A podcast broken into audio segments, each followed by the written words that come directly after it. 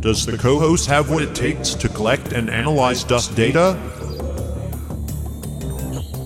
NASA Edge travels from coast to coast, talking with NASA atmospheric scientists and educators from Project Dust to explore the unique connection between aerosols and climate change.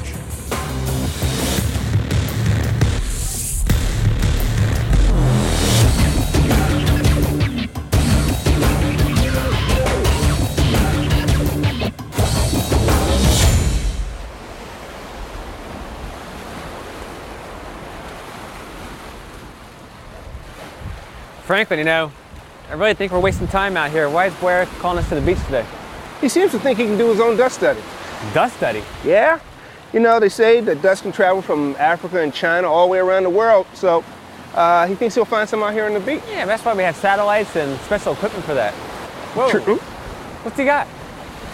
I think that's an air filter. Is he trying to collect dust with the air filter? Hey, look, I'm gonna go down here and help him out. I tell you what I'm gonna do. I'm gonna go back to NASA, get on the phone, get somebody out here, and show them what, how to really collect some dust. Let's do that. All right. Hey, tell your boy to wear some sunscreen. Will do. Hey man, what's going on? Oh, hey, Franklin. Hey, wait, wait, wait. Yeah, I just want to make sure if any dust particles I'm collecting, I don't, I want to get in their eye or anything. Uh, that's cool. yeah. Uh, ah, man, not doing too well. That's this is a regular household filter. Household dust collecting air filter. I mean, that's what they collect, right? That's true. Yeah, I'm just not getting anything. I'm starting to doubt whether this whole African dust thing and Chinese dust thing is even real. Nothing. Let me check your technique again. Like up, up here, into the air, collecting. Oh, that's it. Think that'll make a difference? Yeah. Can't tell if you're getting anything or not. Uh, bring it down, bring it down. Oh, snap, pay dirt. Oh, that's awesome, that's great. Oh, hang on, I gotta get data on this. Incredible.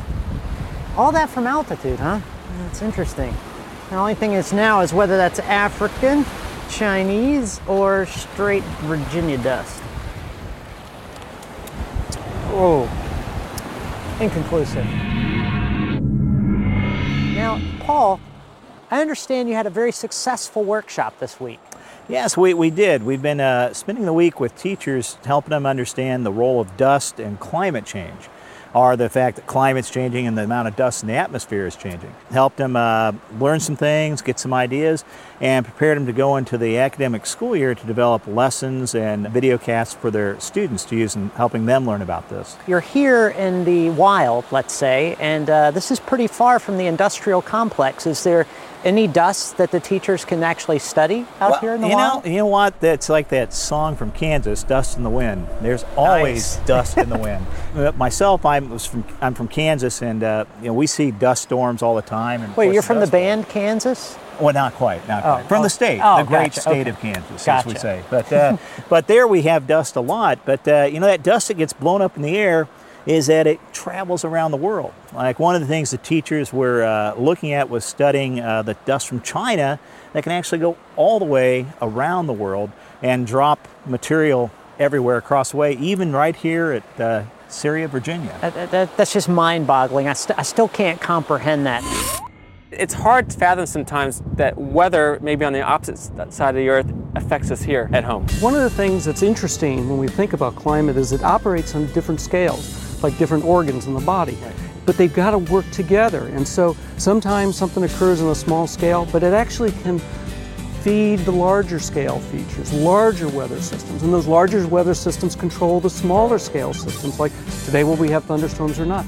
So they all interact across these different vast scales. And we can't think about things in isolation. We can't think just about Virginia, but we need to think about our surrounding areas and actually the oceans. The ocean temperatures actually influence our weather here in the winter or the summer.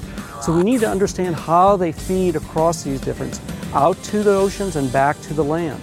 Hey, Richard, so this is really kind of odd to me. A lot of people, when they think of dust, it's something that you want to avoid or trying to get rid of, but you actually study it. Why, why are you studying dust? We're trying to study dust to look at its impacts it has on um, atmospheric radiation and, and climate. Dust has a large impact on climate because it scatters and absorbs light. And so we here at NASA Langley design instruments, both aircraft and as well as space-based instruments, to take measurements of the properties of dust and how it impacts climate. For example, on this aircraft behind us, we have a LiDAR system, laser radar, where we send pulses of light, we look at the light that gets scattered by the aerosols, and we provide detailed measurements on the altitude of the aerosols as well as their optical properties, how much of the aerosol is there, how much they scatter, and so on. And aerosols? Are small particles, either solid particles or liquid drops. If you look out on a hazy day in the summertime, it looks very hazy. Those are all the little small aerosol particles. And dust is another big type of aerosol particle. There's a lot of dust globally. Dust is also, also an aerosol, Yeah. but what makes dust different from other aerosols?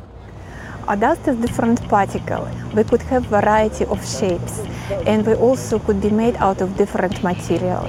And dust is actually the only aerosol that absorbs sunlight at all range of spectra, from, from UV to infrared. And it that way it could affect our climate differently from other aerosols because dust is non-spherical and made out of different material. It scatters sunlight very differently. And with satellite, we're actually able to see that scattering process. And by interpreting satellite signal back, we can interpret what dust is made out of, or basically three important terms, size, shape, and composition. And you say that uh, dust is non-spherical.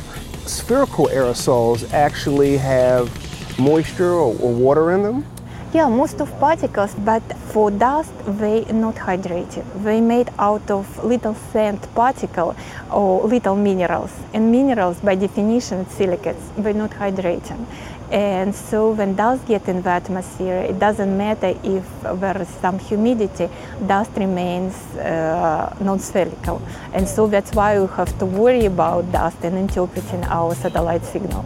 What are some examples of natural aerosols? Dust that you get from the Sahara or the Gobi Desert in China or sea salt. You know, when you look out it over waves when you're at the beach and you see all the little foamy bubbles, there's a lot of that produced globally. So you're, liter- you're literally getting dust out of the ocean? You're getting aerosol particles called sea salt particles out of the ocean, We, correct? we can't catch a break on dust. I mean, it's everywhere. That's correct. So what we're trying to understand is like uh, really if something happens in Africa in terms of farm practices or agriculture or if there's a drought in an area is how does that change the amount of dust that gets picked up by the winds and transported around the world and comes here because there are things that even here we might do differently that can affect what happens in different parts of the world. We are getting more drought. Uh, drought is coming up in uh, Arizona, places like Texas, Kansas, where we're having less rainfall.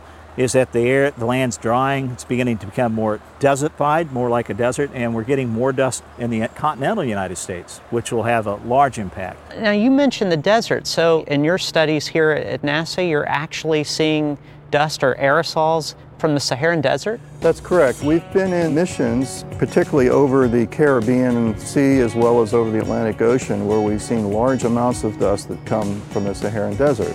Now, these are transported typically in the summertime or early fall every year. In fact, this dust can have impacts on hurricanes and tropical storms that affect this area. But we also see a lot of dust that comes from China. In fact, even at this time of year, typically March and April, there's a large amount of dust that comes from the Gobi Desert that's transported globally. Okay, all right.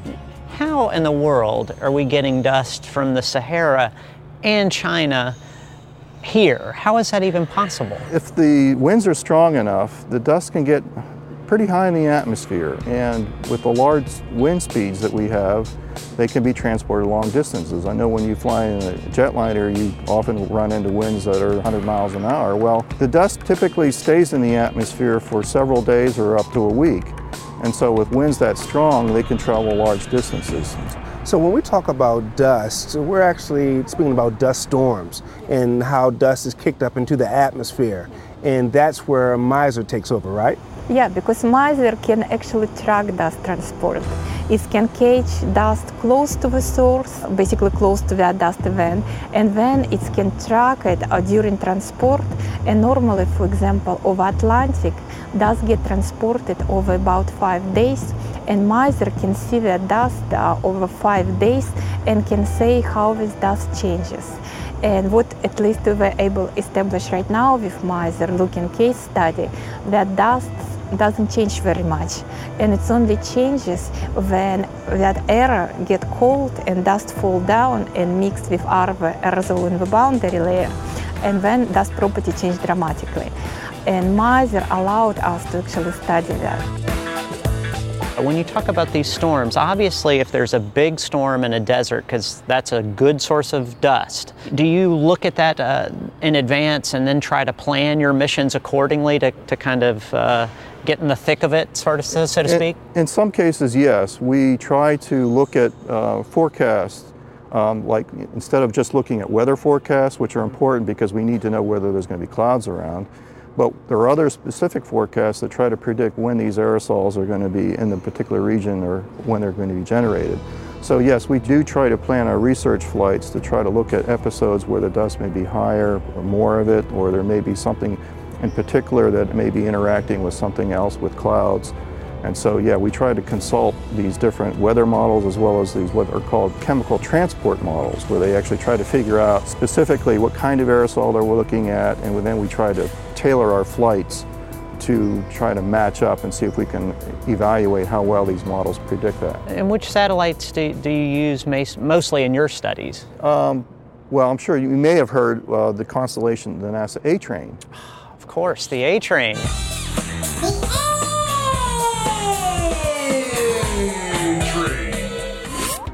There are several satellites like MODIS, MISR, mm-hmm. and CALIPSO. And CALIPSO is one of the things that we work with a lot because it's a LiDAR system somewhat similar to what we fly here in this aircraft, where they're flying continuously using a laser to measure the amount and type of aerosols that we see. And so we actually fly a lot right underneath the CALIPSO tracks to provide data to help them assess whether their measurements are representing the dust correctly and to try to give them some evaluation data. So you get the data, but you also can help them calibrate uh, their well, sensors as well. Right. We try to help evaluate their data or, or provide them more information about the typical the aerosols that they're seeing that helps them understand how to better analyze their data as well.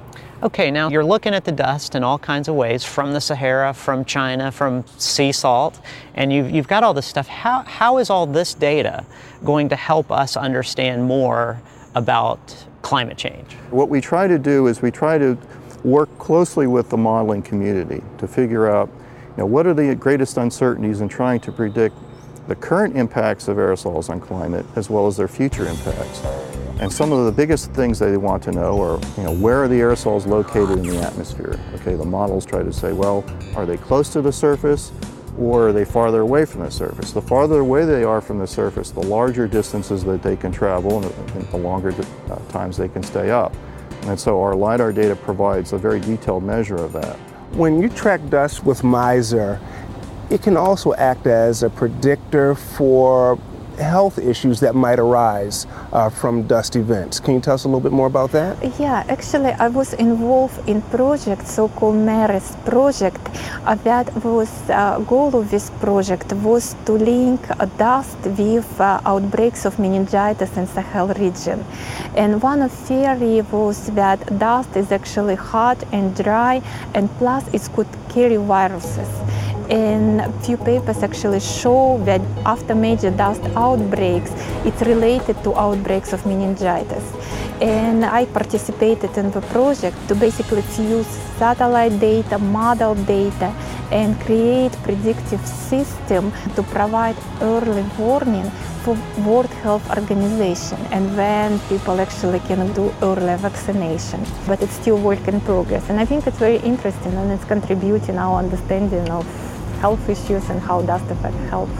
What we need is some kind of industrial pledge that we can just apply to the atmosphere in some way. Yeah, it'd be nice to do that, but we need dust too. What would be an example of good dust? Well, you know, uh, a really nice example of, of good dust, and it's all that comes out is that some of that dust that, for example, blows off Africa is that it will transport all the way across the Atlantic and will sometimes, depending on the season, will actually end up in the canopies of the Amazon rainforest. And the Amazon rainforest, think about it, there's not much dirt, not much dirt. So the only place it's going to get it is it's got to come down from the sky. And that's actually part of the minerals that are needed there. Another benefit is that in if there's not an overwhelming amount, but some of the iron contents in that dust can uh, trigger some uh, plant growth and some plankton growth, which then is great Like for vitamin rearing. dust. Like vitamin dust. It's a good way to think about it. But on the other hand, if you get too much, then you get too much algae, then you get a red tide, and that's bad for everything.